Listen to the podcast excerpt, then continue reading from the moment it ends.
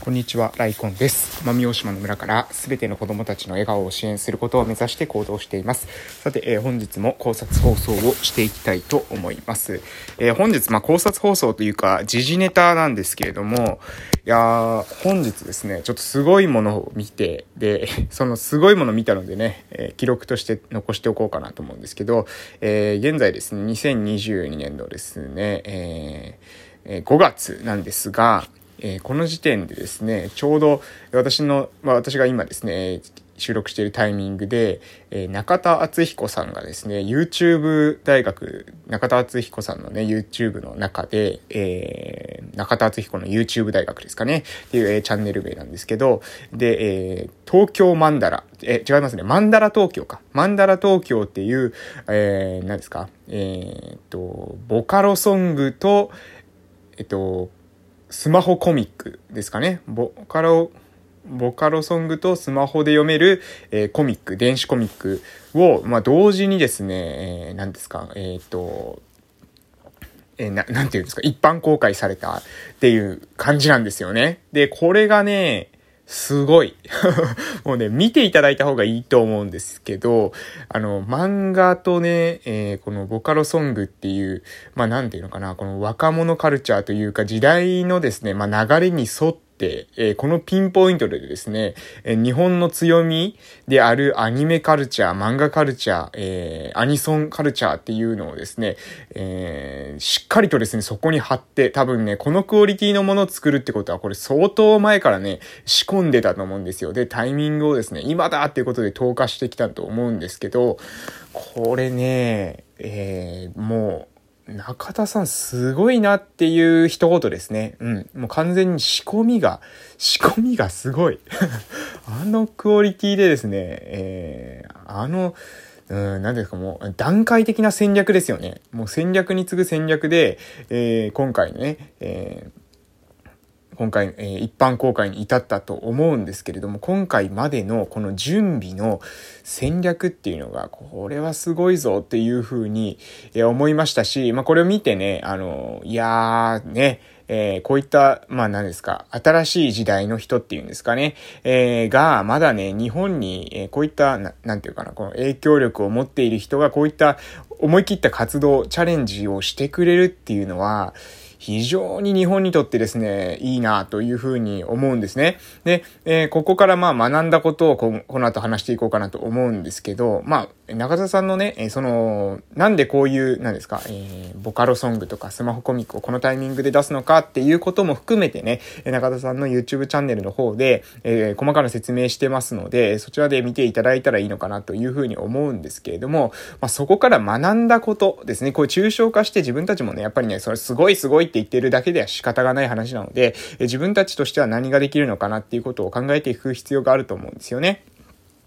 で、まあ、まず、えー、一つはですね、中田さんのこのすごい点っていうのは、これ何かというと、まず時代をしっかりとですね、えー、見ているってことですね。えー、時代の流れを分析して、えこういう考え方までした、して、今に至ったんですよってことも全部ですね、プレゼンで話されてます。なので、思いつきでなんか直感でピンときてボカロソング出してみようとかっていうわけじゃなくて、え分析に分析を重ねた上で、今度はこの時代だ、こことここで新しいことやるぞっていうことに、えアクセルをガッと踏んでるわけですよね。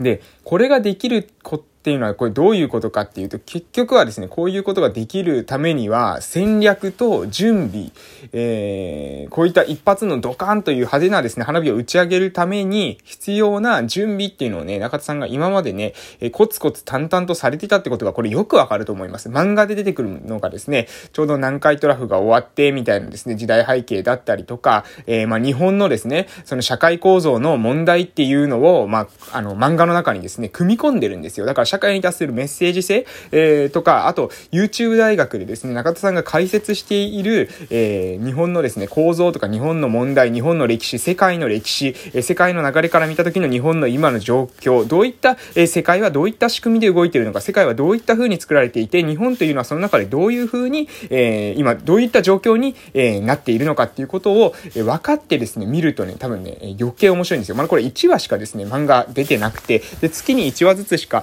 出出ないっていうことなんですけれども、まあね、この漫画を読んで、しっかりとこう、自分の意見を持ってですね、自分の頭でものをですね、考えられる子が増えてくると、まあ、よりですね、えー、これからの、まあ、日本の未来にとってですね、えー、いい影響、ソーシャルインパクトっていうんですかね、が与えられる、えものになるんじゃないかなというふうに、えー、私は思っています。なので、ぜひですね、まあ、皆さんまず見てください。マンダラ東京ですね。マンダラ東京って調べてですね、中田敦彦さんの YouTube チャンネルからまず音楽を聴いて、で、その概要欄の方からですね、コミックの方にも飛べますので、コミックの方にも飛んでいただいて、えコミックも読んでいただくともう非常に、えなるほどと、えこれ、で、それを見た上でですね、え、なんでこの、えー、ボカロソングとですね、え、スマホコミックに、え、コミックスマホか、えー、わかまあ、どちらかわかりませんけど、コミックの、えー、これ電子の、でのですね、え、スマホの、にあった形での、え、コミックに、え、至ったのかとかっていう話もね、聞いたらね、これはね、もうね、面白い。もう話したくなりますもんね。いやーもう、ね、天才だなって本当に思います。はい。で、その上でね、その上で私たちができることとしては、まずこの時代をね、しっかり見るということですよね。まず時代をしっかり見る。どういった時代になってるのか。最近私はね、あの、本当に、あの、えー、 GameFi 関連、まあ、要するにゲームとフィンテックの領域ですね。まあ、 GameFi だけじゃなくて、ブロックチェーンと NFT、まあ、Web3.0 と言われている領域ですね。その Web3.0 って言われている領域に関しても、すごく勉強してます。でも勉強するって言ってもですね、まあ、その、えー、普通に検索して調べたりとかですね、えー、あとは YouTube 見たりでいいってですよ。まあ、中田さんの動画の中でもですね、えー、ブロックチェーンって何とか NFT って何とかですね、そういった、えー、のも全部出てますし、もう今ね、えー、本当調べる気さえあればですね、えー、情報っていうのはもう本当に検索すれば手に入る時代なので、まあもちろんそこの中でね、えー、デマもありますので、全部が全部ね、あの、それを信じるっていうのは良くないですけど、そのデマかどうかを、えー、見抜ける目が大事なんですよね。どこが、えー、引用元なのかとかですね、ここ、これを書いている会社っていうのはどういった会社なのかとかですね、えー、ね、えー、社会的に信用が担保されてるのかどうなのかってことも含めて情報を吟味していくことさえすればですね、まあ無料で情報っていうのは基本的に手に入ります。で、これでまたさらに、えー、より深く学びたいっていうんだったら、えー、書籍をですね、購入するとかっていう方法もあるかと思います。まあ書籍も、の中もですね、その、あの、クオリティはピンキリだと思いますけれども、でもね、まあ、えそういった、まあ、勉強の仕方、えそして学ぶ、え時代を読んでいくっていうこと。えそれと同時にもう一つ重要なのは多分ね、行動力なんですよ。で、中田さんの何がすごいっていうかっていうのはですね、多分ね、そうやって分析できる人っていうのはね、多分ね、意外といるんですよね。ボカロソングがいいだろうなとかですね、えー、コミックスマホがいいだろうなみたいなことは、えー、スマホコミックかな？がいいだろうなみたいなことは分かる人はいると思うんですよ。でも、その、そこでね、分かって終わるんですよ、みんな。大体そうなんですよ。みんなね、分かって終わり。Paris. みたいなところなんですよ。うん。私もね、私も本当にそうだと思ってます。えー、こうした方がいいよね、で終わりなんです。大体ね。大体ほとんどの人が。で、こうした方がいいよねって思ってるだけじゃね、これね、あのー、思ってるだけですからね。えー、頭の中は、あの、思ってたっていう風になりますけどもね、え私たちが生きてるのはですね、ああの、頭の中の世界じゃなくて、現実社会を生きてるわけですよ。で、現実を変えるためには、現実の世界の中で、えー、具体的な行動を起こしていかないとですね、頭でこう思ってた、ああ思ってたって言ってもですね、これは、えー、現実化はされないわけです。はい。えー、思考は現実化するっていうですね、ナポレオンヒルさんの本がありますけれども、これはね、え、思考が現実化するっていうのはあくまでね、思考があって行動するから現実化するわけであって、思考があって思考だけだったらですね、これ現実化、現実化しないわけです。それ思考が現実化するんだったらもうそれは超能力の類なわけですよね。えそういったものではなくてね、え私たちが思考を現実化させるためには、思考を現実化させるためには、行動が必要なわけです。現実における行動ですね。で、その行動っていうのは、いきなりですよ、どでかい行動をしようと思っても、これはね、できないわけです。これ中田さんも一緒だと思います。中田さんも、えこういったプロジェクトをするために、まあ、YouTube でですね、チャンネル登録者数を地道に伸ばしていったりとか、えそういったことをですね、まあ、積み上げてるわけですよ。まあ、もともとね、え芸能の、え世界で、え才能を発揮されてたですね、タレントの方なので、まあ、私たちからするとですね、最初から、えちょ、えその、えー、何ですか、この、YouTube をスタートした参入時点から、まあ、有利な、だったと、かといえばですね、まあ、多少有利だったところはあると思うんですけども、じゃあ芸能人全員がですね、えー、中田さんと同じような、えー、チャンネル登録者数とかですね、えー、YouTube の、で、における影響力を持っているかっていうと、そういうわけでもないですよね。なので、えー、あの人はここが、あの、うまくいった。あの人はね、ここに才能があったからうまくいったとかっていうだけじゃなくてね、やっぱりね、自分ができる範囲で自分のできる行動を積み上げていく。そしてその上で、えー、戦略的なですね、ものを考える。考えていく。えー、どういった打ち手を打てばいいのか。どういった時代はどういう風に動いているのかっていうのを、しっかりとこのね、考える力っていうのをね、鍛えていく。鍛えていって、で、その上で、あとの考えてるだけだとね、それは、ね、何も起きないわけなので、頭でっかちになってしまうわけなので、えー、考えて、えそして行動を起こしていく。ここまでですね、ワンセットで、えー、やっていくってことが非常に重要なんじゃないかなと思います。シンプルですけれども、中田さんのですね、えー、動画を見るとね、え考える。そして、え計画を立てて行動してみる。計画というか、計画っていうわけじゃないですね。戦略ですね。戦略を立てて。で、えただ、大きな戦略っていうのは立ててますけれども、多分ね、細かい戦略っていうのが全部詰め詰めに詰まってるわけではないんですよ。えー、大きくですね、大きく、えー、ボカロソングいいだろうと、